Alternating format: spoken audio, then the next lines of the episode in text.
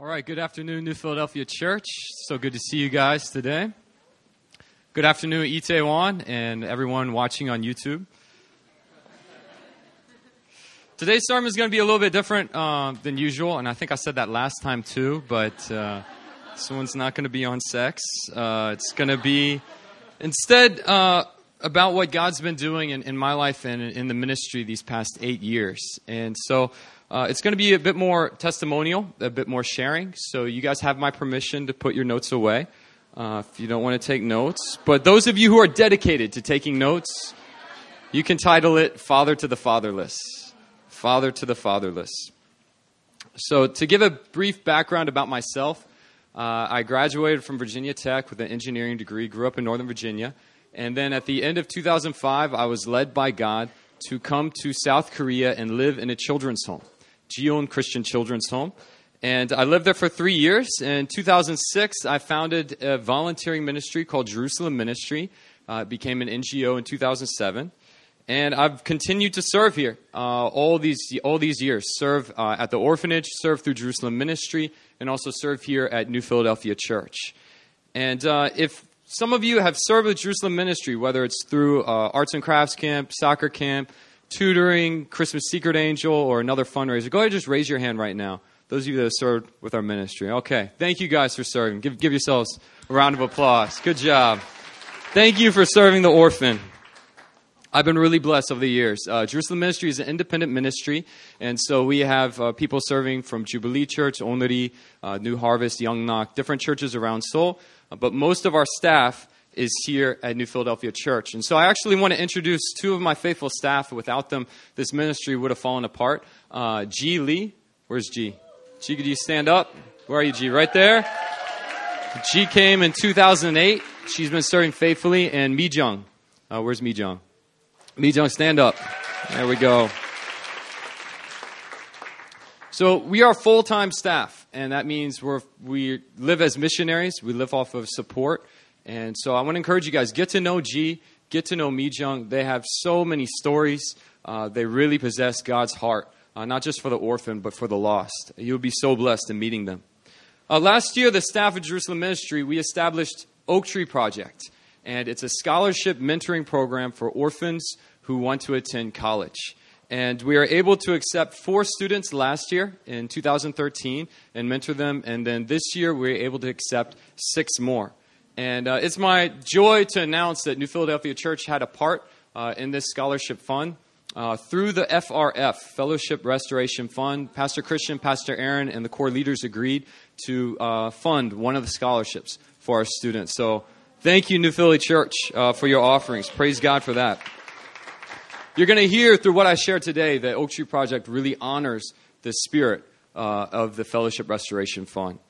Um, after the service, I want to get these announcements out of the way before I get in because it's, it's going to get into story time, and I don't like to interrupt it with announcements. Uh, if your heart gets stirred by what I share today, I want to encourage you guys to go to the back. Uh, some tables, I believe, will be out in the foyer where you can get informational cards, brochures about Jerusalem Ministry, our volunteering ministry, and about Oak Tree Project.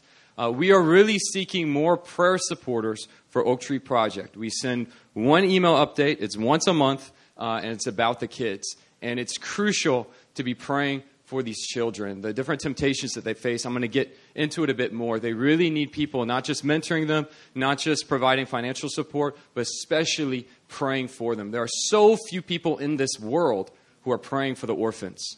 There's so few people in Korea praying for the orphans of Korea. And so I want to encourage you guys to check out that information outside. And uh, if your heart gets stirred to financial support, uh, I want to just encourage New Philadelphia Church to support your missionaries, uh, to support G, to support Mi Jung, to really consider them, because without them, this whole program wouldn't happen. Uh, and so that's just my encouragement to you guys. Uh, one last announcement is that in September, over Chuseok weekend, uh, we're going to have our third annual Ride Against Traffic. And this time it's going to be from Busan to Seoul. And so we're going to try and get 50 riders together and uh, the riders will be sponsored by different people. The sponsoring will go towards Oak Tree Project and towards other ministries to fight against sex trafficking.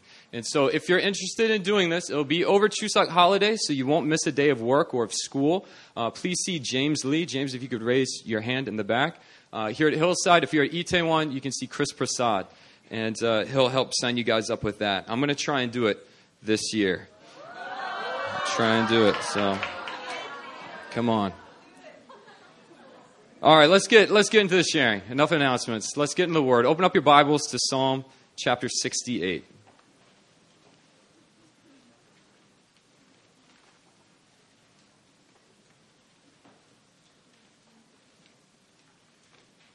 We're going to look at two passages, one in the Old Testament and the other in the New.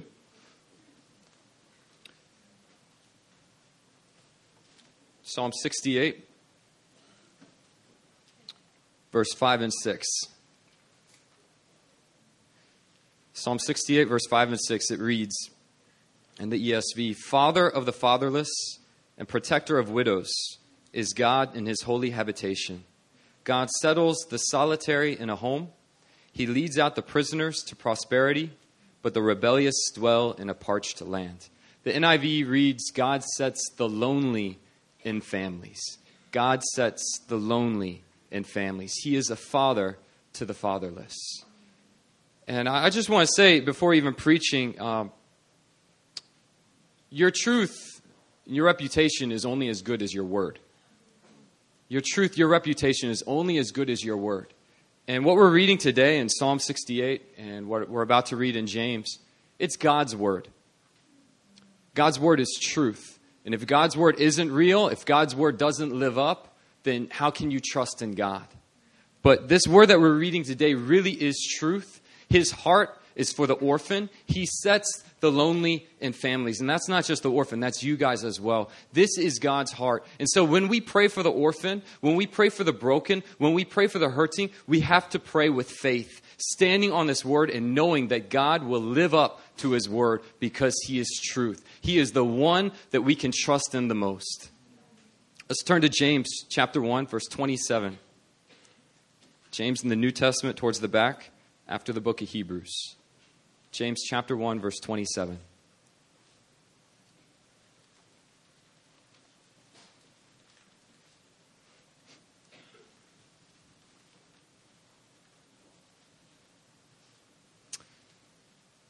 Read it in the ESV again. It says, Religion that is pure and undefiled before God the Father is this to visit orphans and widows in their affliction and to keep oneself unstained from the world.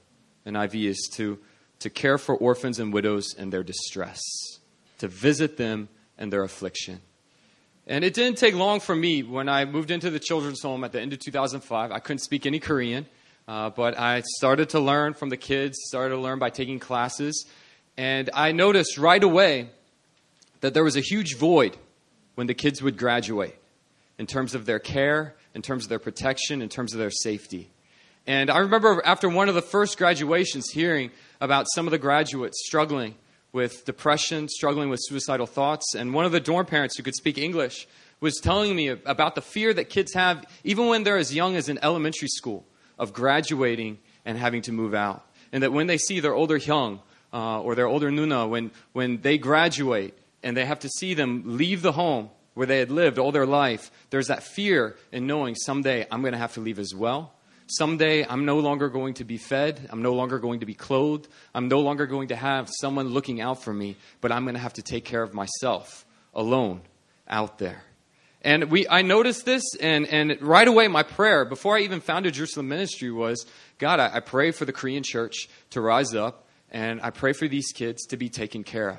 Uh, what happens with these kids when they graduate is that they're given a $5,000 stipend from the government.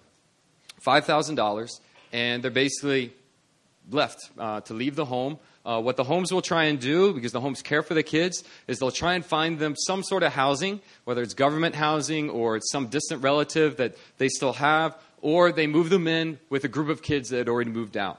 And so you'll have like four or five boys staying in a very small one room together uh, getting by. And the home will also try and help them find a job, whether it's just simple working at a convenience store or, or at a restaurant or someplace else to make sure the kid has some sort of income. And then after that, the home still has to take care of their 60 or 80 kids. So at that point, it's, it's goodbye. And some of the kids will visit during Lunar New Year's or, or during Chuseok. uh, but, but that's about it. They're left to themselves. And I've noticed over these years watching these kids is that a lot of them will lose a lot of weight after they move out because uh, their job barely gets them by. And so they also never really cooked for themselves or took care, for, took, took care of themselves. So they eat a lot of ramen. They eat a lot of kimbap, a lot of cheap food. They don't eat every meal every day. Uh, and they really struggle to get by. And the sad thing is about these kids is uh, orphans are, are looked down upon in Korea because bloodline is so important. Your bloodline is your identity, it's who you are, it's your family name, it's your parents' background. It's very Confucianistic. And because these kids were raised in an orphanage, they don't really have a bloodline. When they fill out a job application and they have to fill out about their mom and their dad, they can't write anything. They just write, I was raised in a children's home. And because of that, uh, a lot of them won't get jobs, or if they get jobs, they'll get lower pay than their other coworkers. And what I found among a number of the kids uh, is that many of the girls get advanced upon uh, in these jobs. It's like their bosses just know that they're easy prey uh, and will begin sexually advancing upon them. And some of these girls have to quit these jobs. Uh, and it's even harder for the kids that get into college. For the kids that get into college, you think, great, they have opportunity, they're going to succeed. But the truth is, they have to pay for their tuition. And so they go to the school and then they have to work part time, almost full time, the rest of the day in order to get by. And then they barely have enough time to study, let alone have a social life.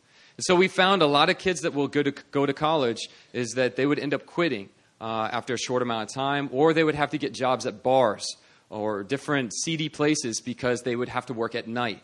So you have these 18 year old girls or 19 year old girls having to work at bars and at karaoke bars, at different places where you know it's unhealthy, where all the consumers, all the customers are older males. And so we saw these kids need help. And it's not just they need financial support, they also need emotional support. We found that a lot of these kids, because now they're on their own, now they don't have the staff at the home looking out for them, they don't have all their friends uh, with them, you need hugs you need people to speak life into you. You need the knowledge that I'm not alone and that people care for me. And so we've seen some of these kids, they become very vulnerable for sex trafficking. They become very vulnerable to wrong relationships. So we wanted to make a change for this. Uh, as I said, I, I prayed a lot uh, over the years. I wanted to see the Korean church do something, uh, but God began to burn in my heart. I, I've been here eight years now. And God said, it, It's got to start with you. I've given my heart to you and to your staff. Just trust in me, and I'll make a way. And that's what God really put in our hearts. And so in 2011, we had a benefit concert, our first benefit concert, and we were able to raise a, a good sum of money from that. And then at Good Friday service uh, a couple years ago, they took a, an offering for our ministry. And with that money, putting it all together, we knew, okay, we can start this scholarship fund and we'll just keep it among our staff. We'll try and accept three kids this year, and we'll pray that next year we can accept six more and have nine. That was our humble beginning, and that was the way we started. And uh, just last year, during Lunar New Year's, uh, I met up with a couple girls who had graduated from my home. I, I just felt on my heart, hey, it's, it's Lunar New Year's. That's when everyone gets together with their relatives, even distant relatives. They travel all around Korea. And I just knew my kids didn't have that. And so uh, I was led to make a little Facebook invite and say, hey, let's meet like family and, and spend Lunar New Year's together. And uh, I sent that, and, and, they responded, and we went and we met up at uh, Shindorim uh, at D-Cube Mall, and, and we were having lunch together. And I was just asking them, hey, you know, what are your plans for the rest of the holiday? And I asked one of the girls that, and she just burst into tears. And uh, it was heavy, heavy crying. And so we're just kind of sitting there, you know, hoping it'll pass by. And it's just not passing by to the point where Sky had to kind of help her up and, and run off to the restroom. And there in the restroom, she just kept crying and crying. And she confessed to Sky that she had been dreading Lunar New Year's because she knew she didn't have family uh, to go to and that she would be alone. And she had been going through so much stress at her work. She had to quit. This was one of those girls that had been advanced upon, uh, had to keep changing her jobs uh, just was in a very difficult state, emotionally, financially, really difficult. And so a lot of her tears were because of that, because of all the exhaustion, the stress. But she also said to my wife, I'm also, I'm really crying because I'm thankful. I'm thankful that you guys made this time for me and that we're able to do this together. And that when I saw that Facebook invite and I saw let's, let's meet like family, um, it really touched my heart. And she was able to finally pull herself together, and we were able to have a good meal and uh, just watching a movie together. Very simple time. But God was just burning in my heart.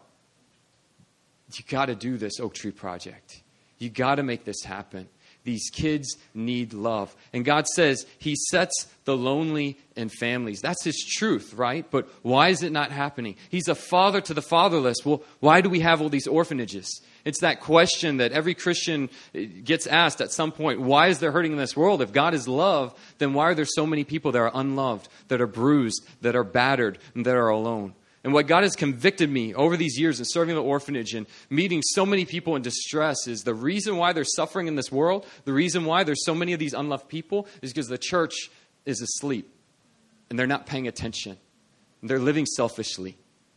They're not caring for the ones that are on my heart. And if they would just pray, if they would just get plugged in with me, they would see it's, it's a lot easier than they think and that they can love so many. And so God said, Make this happen, and I will take this very small ministry and I will make it grow. And so uh, in 2012, we started Oak Tree Project, and uh, I'm going to start a slideshow and show you guys these kids. But first and foremost, I want to show you guys a slide of our logo. And uh, good, we got it in the back. My wonderful wife, Sky, made this logo. She's very talented. Where did we get the name Oak Tree Project? Well, if you are a member of New Philadelphia Church, especially if you're a leader, you should know our theme verse.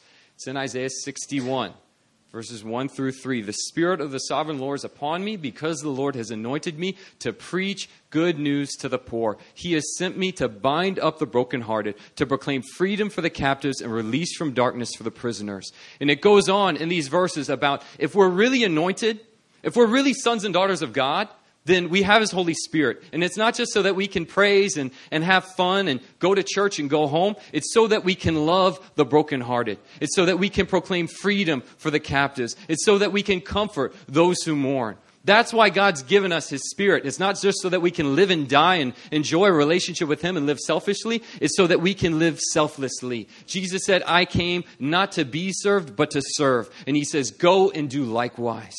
That's His heart.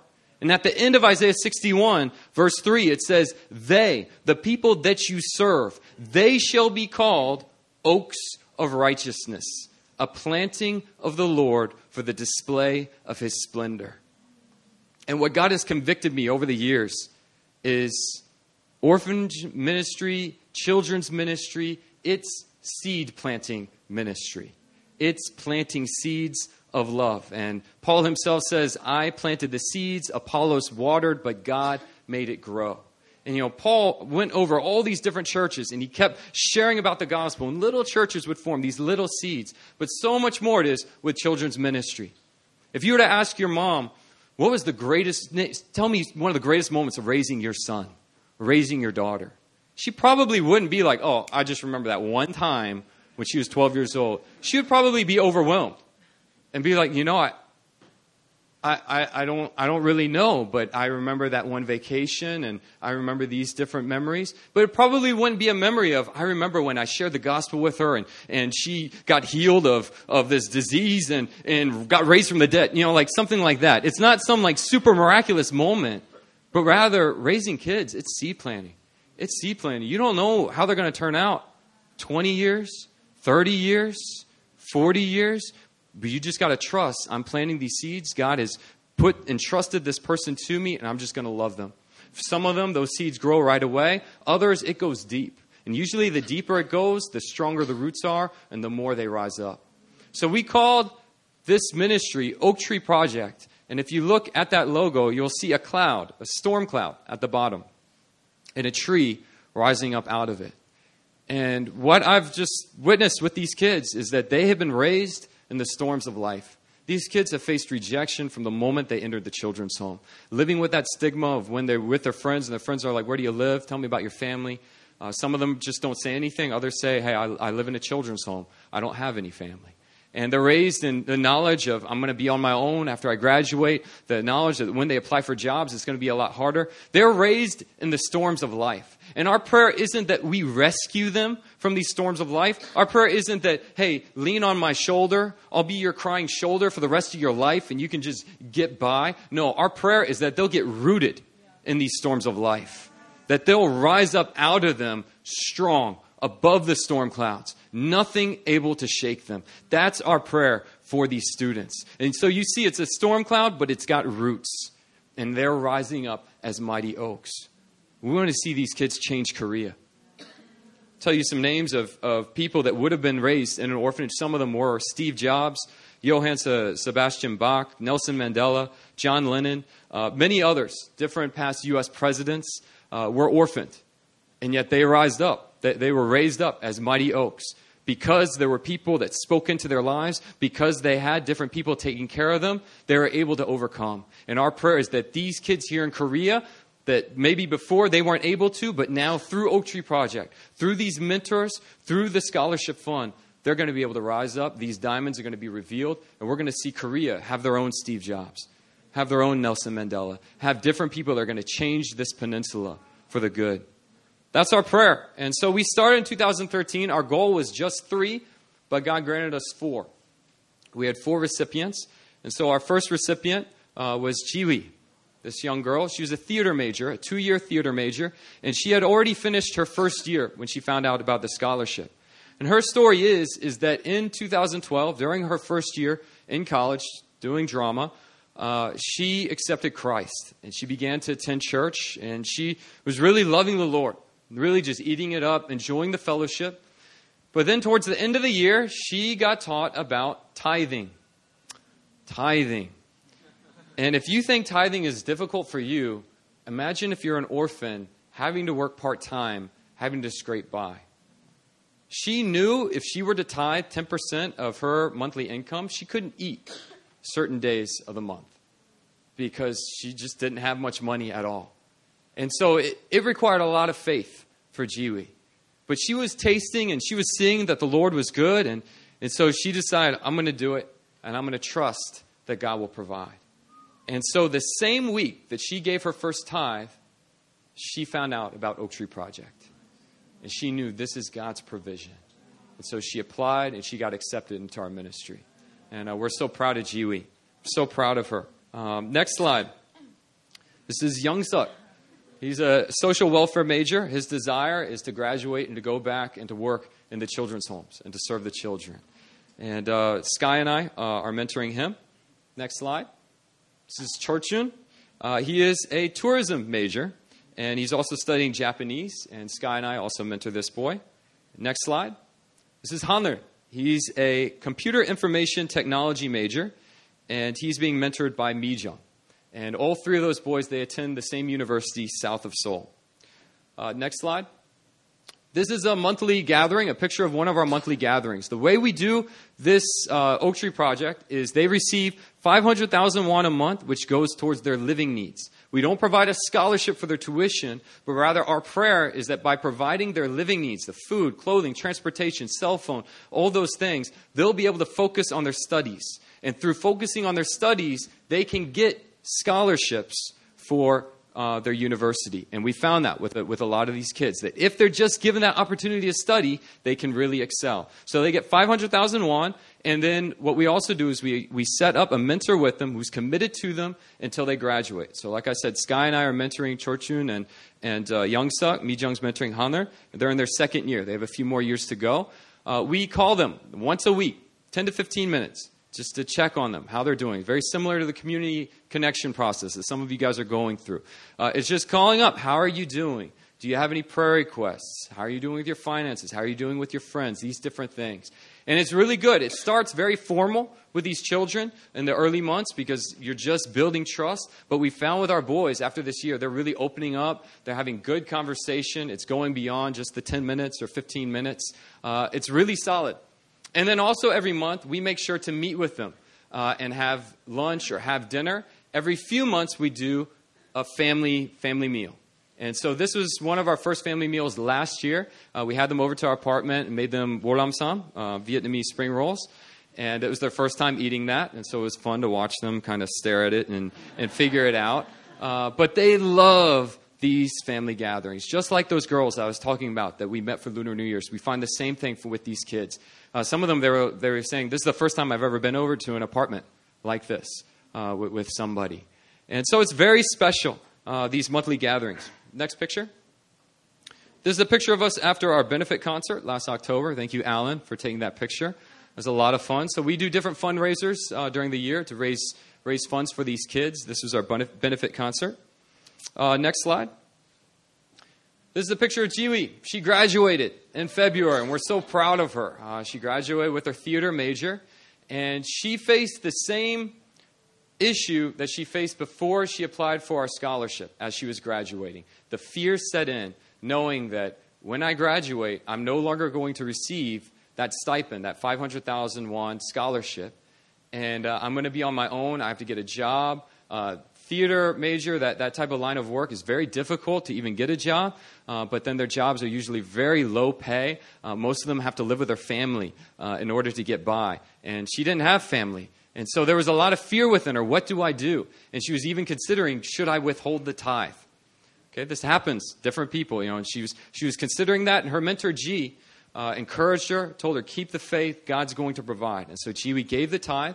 And then uh, later that month, in February, she got offered a job through a friend and her professor at her university, a full time job where she would be able to work, uh, have more than enough to be able to live and get by, and she would also be able to continue with her classes and continue with auditions and chasing her dream uh, and working with a theater major. So praise God. Praise God for God's provision.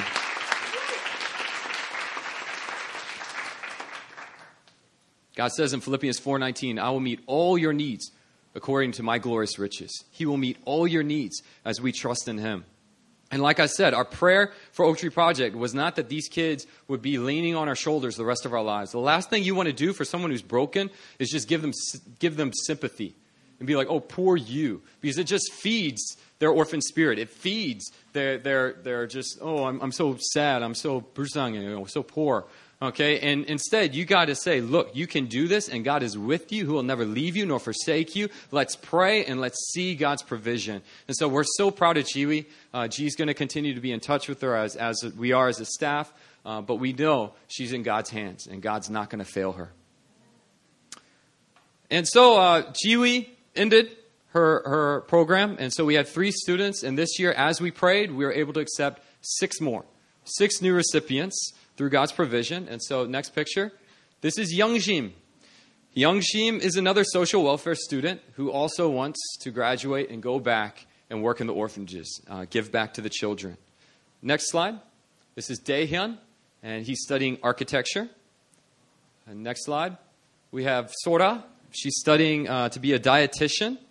And uh, her mentor, some of you guys might know her. Next slide. Uh, this is Gina. Gina Kim from Hillside has committed to mentor Sora until she graduates. And so we're really thankful for Gina's commitment. Next picture. This is Sabine. Sabine is yet another social welfare student, and you guys will also know her mentor. Next slide. Tahe. Tahe uh, from Hillside. So we're thankful for Tahe and her commitment.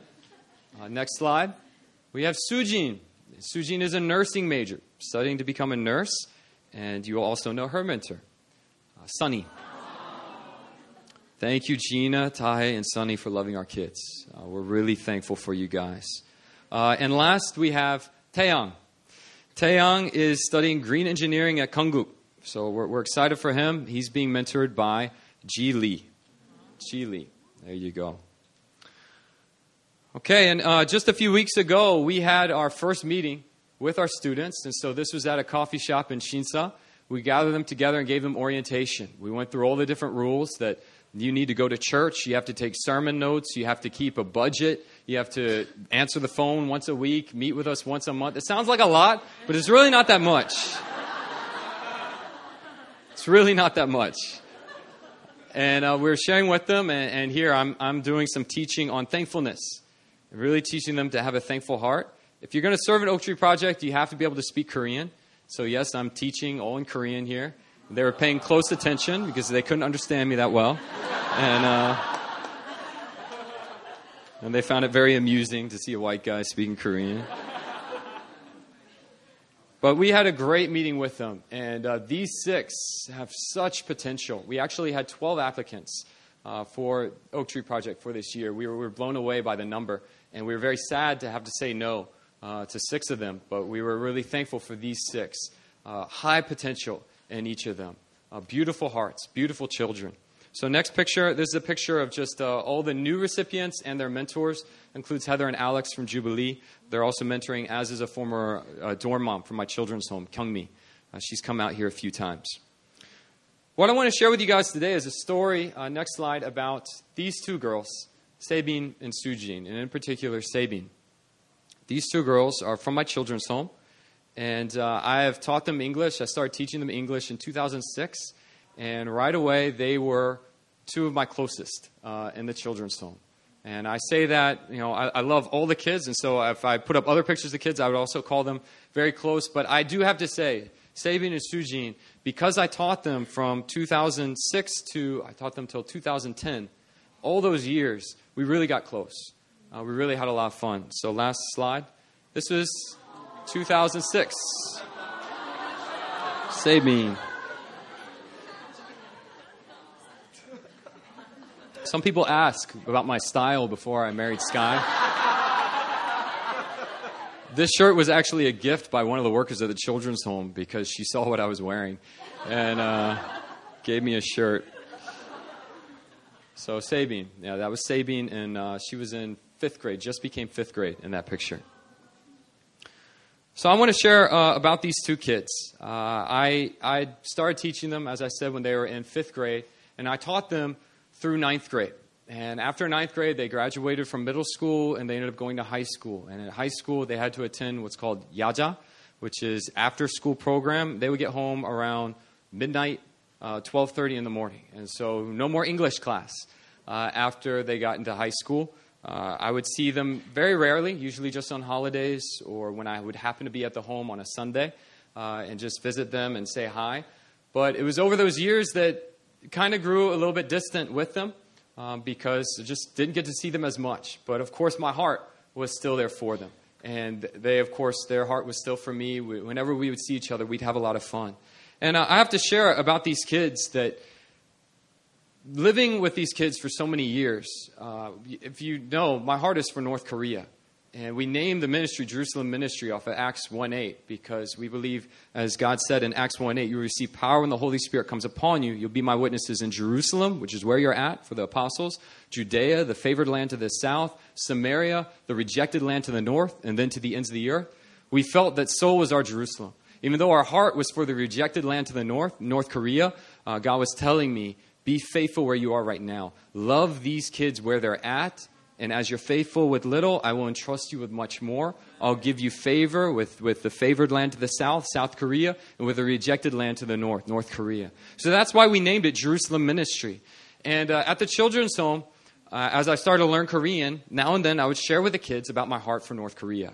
And uh, even in English classes, I would write something out about North Korea, and, and they would have to read it and translate it. And uh, it was always very shocking for them to hear anything good about North Korea because in their schools they were always taught that uh, North Koreans are, are liars, are cheaters, are, are bad people who started the war and, and do these horrible things. And so when they hear that I want to go in, at first they're like appalled, like, no, you know, JM, don't go, don't go. But then I'll share, no, God's put this on my heart, and there's many, many children that, that need help. And I want to go, and I want to build children's homes for them and take care of them. And I'll ask my kids, and I'll say, you know, do you, do you want to go with me later on? And they'll all pause for a moment, and they're like, yeah, yeah, I want to, I want to go with you. And for some of the young, young kids, they're like, but, but what about school? You know, like, all right, not, not yet, not yet, you know, finish school, but, but then we'll go. But this isn't just me with my kids, it's the same for G, it's the same for Mi Jung. Uh, because we've lived in the homes, because we've, we've been so faithful to these kids over these years, a lot of the staff in the homes, they change year to year. Uh, every few years, they get new dorm parents, different people taking care of them. But we've been the mainstay. We've been the ones that have been with them over the years. Like I said, you know, showed you that picture of Sabine when she was just turning into fifth grade, and now she's graduated. We've been with them over these years, and so there's a level of trust, a level of family between them. And so if one of us were to say, hey, come follow me, Come, let's do this together. I want to do this with you.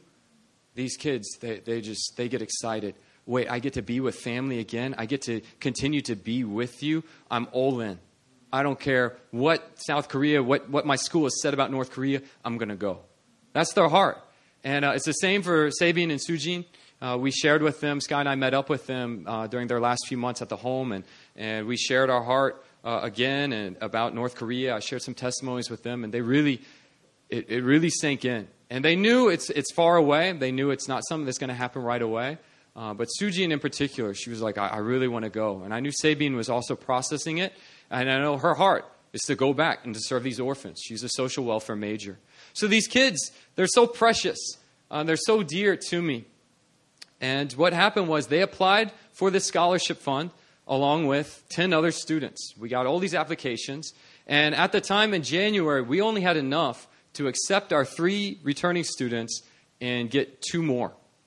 Five students in January. That meant out of 12, we could only take two. And our prayer was that we could get six. So we prayed and we looked over these applications. And then Pastor Christian got back to me, we, giving for a scholarship. Uh, then suddenly, these two other guys found out and they said, We want to provide another scholarship. And then money came in for yet another. And so we were able to accept five students. Five. And we're looking through these applications. They are wonderful applications, really good. These different students from different homes around the city. And uh, my staff looked at me and they said, All right, well, tell us about Sabine and Sujin. And you know what? All I could tell about them was when I knew them when they were in elementary school and middle school, when they were going through puberty, which isn't a beautiful time for uh, a lot of young girls. And I was just sharing that, okay, you know, this is how they are. Sujin, she prays. I've seen her pray. Um, she's hungry for God. She's asked me about God a number of times. Uh, she's outgoing. I think she'll do really well. Uh, but for Sabine, I had to be honest. Uh, Sabine is a lot more quiet uh, especially when I knew her in elementary school and junior high. She's a very dear girl, very sweet, but she never showed interest in God. Uh, never, you know, and I'd ask her to pray. No, no, no, you know, I don't want to pray. And, and um, I just wasn't sure. And I'd heard she was talking to a, a girl that had graduated from the home and had gone on to college and was hearing about it. And, and it seemed like she wanted to experience the world a bit, you know, kind of get out. And so I had my concerns. Would she go to church every week? Would she really respond to her mentor? Would she really do well? I wasn't sure. I hadn't been with Sabine for three years. And so when I shared about her, I was just honest. Hey, this is this is you know what, what I can share you know about her. And so they went through all these applications, and uh, we we weighted them according to different things. And I let G and Mi Jung and Sky make the final decision because all the applications were in Korean and they were very long. I tried to read them, guys. I tried, but I, I lasted like six lines, and then I'm like, all right, you know, for, forget it. And so I relied on them. And uh, it ended up Sujin made the cut, but Sabine didn't. Sabine didn't make the cut. And um, my heart really dropped, but I knew deep inside that I can't, we can't do favoritism in this ministry. We really need to go with those that God is highlighting. And so I said, okay, I'll let my home know uh, that Sabine didn't get it. And uh, just knowing that I would see Sabine, um, it was so heavy in my heart. And I went to home. It began a very interesting week. I went to my home on a Monday, and Sabine wasn't there. She had her after school thing. And so I just talked to the manager. I said, Sujin got the scholarship. Yay! But Sabine didn't. And I could tell the manager was really sad, you know, of course. And I was really sad. I was trying to be like, Sujin, you know, but I just knew. And she was like, well, I guess we, we have to tell Sabine. And um, I let them handle that. I let them talk with the dorm mom and let her know. And uh, it was just so heavy on my heart. Uh, the next Tuesday, the next day, I went to the children's home. I was in the line of the cafeteria for dinner with, with the kids. And Sabine came in. And we saw each other, and for a split moment, it was like we, we didn't remember what, you know, had just happened. And we are both like, hey, you know, like usual, really happy to see each other. And then it suddenly hit, I think, both of us at the same time. And there was that awkward pause, like, like you don't want to talk about it, and you don't know what to do. And so she you know, did this and, and went to her seat and she sat elsewhere and I sat with my other kids and, and I, my heart was so heavy, but I felt God saying, entrust her to me. And I was praying. I'd been praying ever since we knew that we wouldn't be accepting her. God, provide for Sabine. Take care of her. Uh, you've always had me entrust these children to you. I'm entrusting her to you. God, may you just provide. And, uh, and God was saying, Don't worry about your relationship with her. Love never fails. And so after eating dinner, I went over to her table and, and I sat with her and we were able to talk and, and it was good. And I think she was even relieved that I was talking with her and I could tell she didn't hold a grudge against me or anything like that. Uh, and I told her, hey, I'm going to be at your graduation this week. I'll be at your graduation. I could tell she was really excited about that. I've made it a point uh, since I came to the home to attend every kid's graduation that I can, at least. Every kid's graduation. And so oftentimes we won't go on winter missions uh, because of graduation time in February. And it means so much for these kids to have someone that's been with them over the years there at their graduation when it's just their other dorm mom or maybe some other worker from the home being their family. And uh, it's, it means a lot. And I could tell it meant a lot to Sabine. And so that, that blessed me. And I went home joyful that our relationship was okay, but I, my heart was still heavy for Sabine. And I kept praying. Wednesday night, I got an email, and it was from a financial supporter for one of our other uh, full time missionaries. And he asked, he said, Well, I found out about Oak Tree Project, what you guys are doing, and I wondered if it was too late for me to sponsor a child for this year. And immediately, there's this hope kind of came up within me for Sabine. But I also knew that there was a reason why we, we didn't accept her. And, and I also knew we didn't have much time to find a mentor, to ask someone, hey, can you mentor this kid for four years and be there for this child? That's a commitment, guys. That's hard to find. Um, thankfully, we got some 10 year commitments here. But you also got to be able to speak Korean. You got to speak Korean well, or else it's going to be very difficult for four years. And uh, so I let my staff know, and uh, we began to pray. And uh, on Thursday in the afternoon, I was preparing to go to the children's home for English classes, and I got a text message from Sabine. And it said, uh, JM, where were you? And I said, What do you mean, where was I? Said, Today was my graduation. And I said, Stop joking. Sujin, who was her classmate, they would go to the same school, told me it's, it's Friday. She said, No, no, no. Graduation was today. We were both wondering where you were. You can't, you can't imagine where my heart, it just like disappeared. It was just like, boom, gone. And, and I pick up the phone and I'm just, I had not missed a kid's graduation. And these two girls that I'd been with the longest and had been so dear to me, I missed their graduation. And so I'm calling Sabine and I'm so, you know, apologetic. Like, I, I didn't know. I really thought it was tomorrow. We were looking forward to it. I have a graduation gift for you and, and, and everything. And she's like, it's okay. You know, it's okay. Uh, uh, and I said, look, I'm coming tonight. I want you to put on your school uniform and, and we're going to take a picture together uh, at the home. And uh, she said, okay, okay. And, and I said, I'll, I'll be there. I'll be there tonight. Uh, after my classes, I'll come up to your room. And uh, we hung up, and then I immediately called Suji, and she's like, Sam, where were you? And I'm like, you told me it was Friday. And she goes, oh, mata. Like, oh, like, uh, I did. I, I, messed up. She, she, she had told me a few weeks earlier, Lunar New Year's, and said it was Friday. And then apparently the date got changed, and uh, they, they never informed us. And so Sujin, though, I could tell was less disappointed. And it wasn't that I, you know, we don't mean as much to her, but what I knew it was because she'd been accepted in the program. And she knew she would still be seeing me uh, after she graduated. And that we would see each other every few months at the monthly gatherings all together, and, and that that connection wouldn't be cut. But for Sabine, she knew that, you know, this, this was it. That maybe we'd see each other once a year, something like that, but, but probably not that, that often. And so I, I came to the home that night and my graduation gift to the kids, it's always printed pictures of the kids throughout the years. Uh, and so I go back to my picture files from 2000, end of 2005 when I first arrived and, and start going through them. And I find a picture like that of me and Sabine in 2007, 2008, 2009. And uh, I choose the best pictures and print them out and give them to the kids and it means so much to them. I gave them to the girls, and all the girls in the room start gathering around, looking at them, trying to find if they're in a picture too. And uh, it, pictures mean a lot to these kids, uh, especially when it's with people that they love, uh, like me, like Sky, like some of the other staff. And uh, they're looking through them. A lot of them don't have pictures of them when they were kids, especially uh, because they didn't have a cell phone or, or anyone really taking pictures of them. And so Sabine told me uh, JM, it's okay, you know, that you missed graduation. This means so much more uh, to me I'm really thankful for this. And, and uh, we took a picture together, took different pictures together, had a good time. And uh, then as I was leaving, I gave them both hugs goodbye. And, and uh, I told Sabine, you know, or Sabine said to me, she goes, uh, boja, like I'll see you in the far distance. And actually, I said it first. I was like, Najinge boja, like ko boja, like I'll see you soon. But she knew that probably not. It probably wouldn't be until Chuseok or some distant holiday that we might see each other. And so she said, Najinge boja, like Najin, like see you in the far distance. And I said, no, no, 나중에 Like, I'm, I'm going to see you soon. Okay. I know it's a weird Korean, but it's my Korean. And, and so I'm like, I'll see you soon. She understood. And, uh, and so I, I left the home and I was like, God, make a way for Sabi. Make a way for her. And so we, we contacted some people about mentoring her uh, to consider it, and we gave them like three days to make a four year commitment.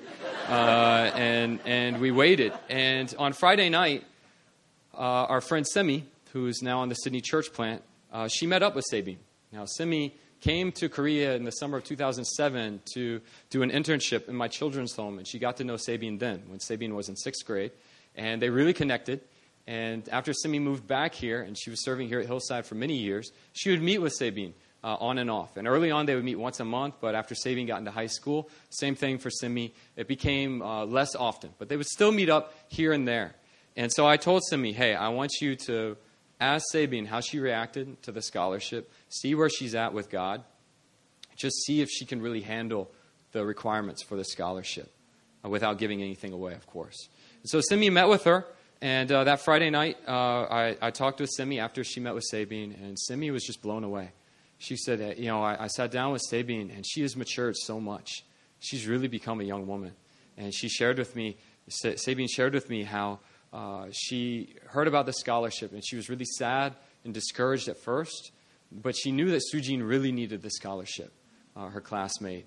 And so she chose to just bless Sujin, and she decided to just trust that God would provide. And so she prayed. Uh, she prayed to the Lord, and Sabine went on and shared with Simi about different uh, issues in the home with, with the other girls. And, you know, living with girls over the years, just the different stuff that, that comes up uh, in that. Uh, and, and she just shared about those different struggles and how she handled these different relational difficulties with the other girls. And, and very maturely, very, very well, uh, the way Sabine handled it. And so Simi was blown away. And Simi shared with me, oh, she's, she'll do great. She's going to do great. And I felt that's the confirmation I needed. Okay, if we can get the mentor, we're definitely accepting Sabine. And I talked with my staff, and they were, they were all in. Uh, they knew my heart was breaking for Sabine, too. So uh, I'm the director, you know. Here we go. Um, but that Saturday night, Dahe made that commitment.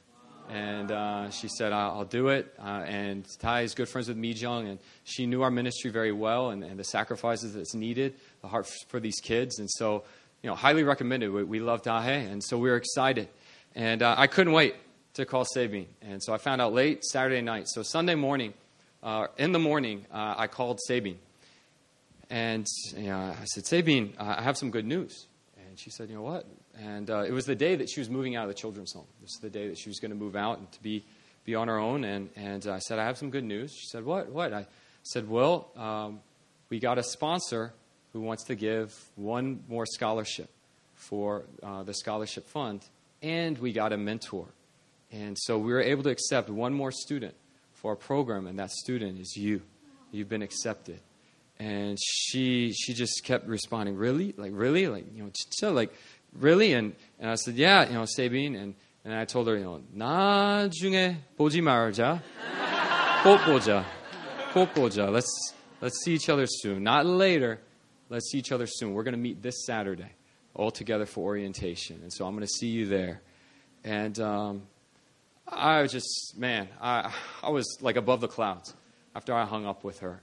And I was so thankful to God for God's provision and His grace. And uh, the next day, I went to the children's home for my classes, and her dorm mom that had been raising her the past few years came up to me, and she said that she had been standing next to Sabine when Sabine got the phone call, and she thought, you know, Sorma, like maybe, you know, maybe she got it, and she was listening, and, and Sabine's, you know, responding, and then she said when Sabine hung up the phone, Sabine, who I told you is very reserved, very quiet, shouted with joy and they danced in the room together with joy, knowing that she would be provided for, knowing that she would be mentored, and knowing that she would continue to be seeing us. And uh, that blessed me so much, just hearing that, uh, how much it meant to Sabine. And uh, our staff, we had prayed for six more recipients for this year, and God provided. It was last second, but God provided, and He provided us with amazing recipients. But I want to tell you guys, this ministry, it's a seed planting ministry, and it's something where I've had to be taught over the years. It's not by might, it's not by power, it's by God's Spirit. And I have to surrender everything to Him and know that He's good. And I want to tell you guys a story. In 2007, it was the hardest year, I, I, would say, of my life. 2007. You would think 2006 would be because I moved into this home with 88 kids, immersed, living with them, no friends, uh, you know, no, no fellowship, uh, very alone in 2006. But there was so much grace over my life in that year. But in 2007, that grace started to be lifted. And I was learning Korean and I was teaching my kids, and things got very difficult. Um, a lot of the kids started getting sick. I would have to take care of them in the orphanage. Uh, and then Sujin and Sabine, who were so dear to me in 2006, they hit sixth grade. And sixth grade and seventh grade, now that I've been in the home many years, I've learned that's just kind of like stay away years, you know, from, from the girls. Like, I'm sweet with them and everything, but I can't get hurt uh, if, if they suddenly, like, ah, you know, like, like go out at me. And what happened was in 07, Sabine and Sujin started to change. And they started to become really difficult, uh, not responding at times, talking back. Um, I would ask them, they were getting in trouble uh, in different ways, and, and I would ask about them, and I would talk to their dorm parents, and their dorm parents were having just as difficult a time. Uh, it was really difficult. And for me, I'll tell you guys in 07, I was getting to the point of quitting and just going home. Uh, there were multiple times where I really considered just forget this. I'm not being effective at all. I'm, I'm trying to love these kids, but they're, you know, I've, I've already loved these kids for a year, and now they're actually treating me worse than before. I'm not seeing a response. And what really broke my heart was I saw Sabine and Sujin getting into trouble and getting into bad friendships with, with bad connections just in sixth grade. And there was that fear within me of what, what's going to happen to them in these coming years. I can't protect them from everything. I can't go to school with them. I can't, I can't be their full covering. And uh, I got a lot of anxiety, a lot of stress, most of all, depression. Uh, a lot of depression, heaviness was over me. Different seasons in 07. But at one point, it was very heavy. And uh, I came to the church on a Friday night. Before Friday Fire, I met with the prayer team. And I just shared with them about my struggles. And uh, I shared with them just the depression I was going through. And I asked for prayer. And I said, Come on, God, you know, just work through their prayers and lift this thing off of me. I could see tell it was a, it was a heavy spirit that was over me. And they prayed, you know, fiery prayers for me. And uh, at the end, they're like, okay, you know, amen. And it's time to do Friday Fire. And I, I didn't feel anything lifted. And uh, I just said, okay, God, I just got to take this in faith. You're taking this from me.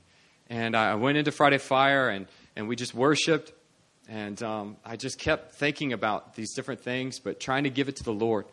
And after Friday Fire, one of the prayer team members came up to me and she said, John Michael, earlier, I didn't get a chance to tell you, but earlier when we were praying for you, I saw a vision. And uh, in this vision, uh, I saw a balcony up high, and these two young girls ran and they jumped off the balcony.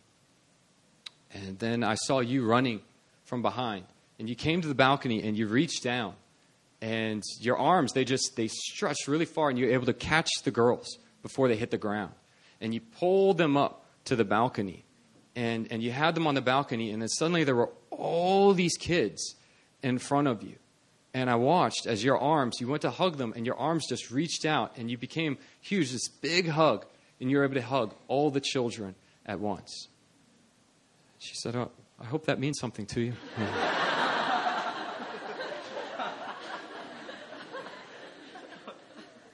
I knew right away that those two girls in that vision, they were Sabine and Sujin. And I knew what God was telling me was, you can't catch them in the physical. You can, you can strive all you want, but you can't save them in the physical. But it's your prayers. They're going to make a difference.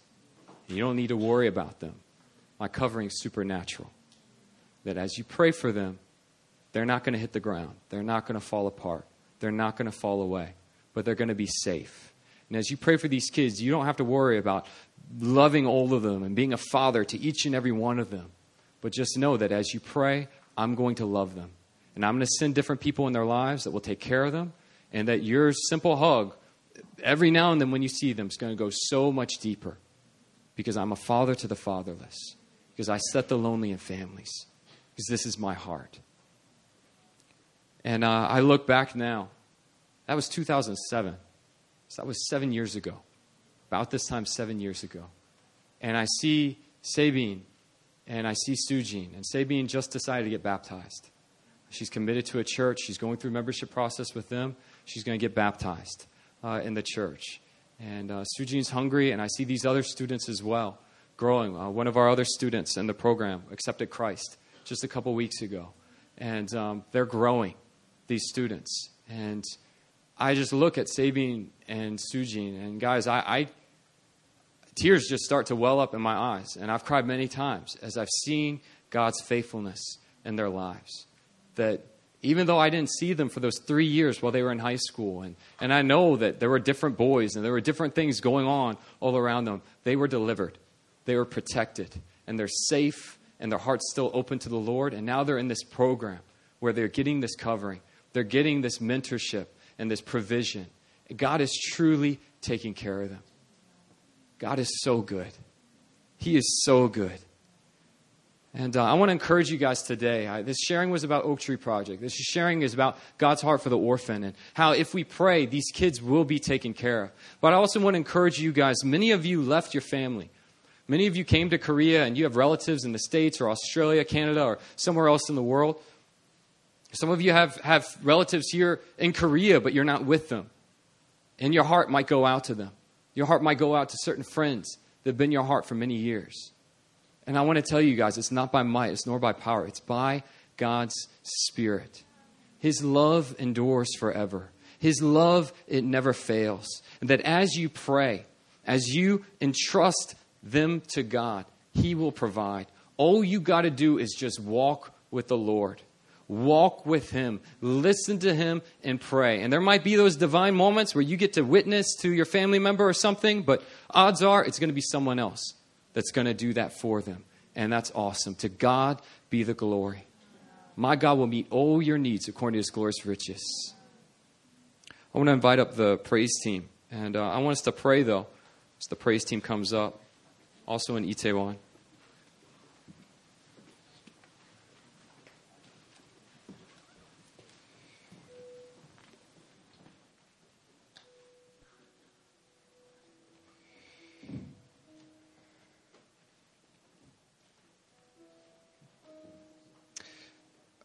I want us to pray uh, first and foremost for these kids.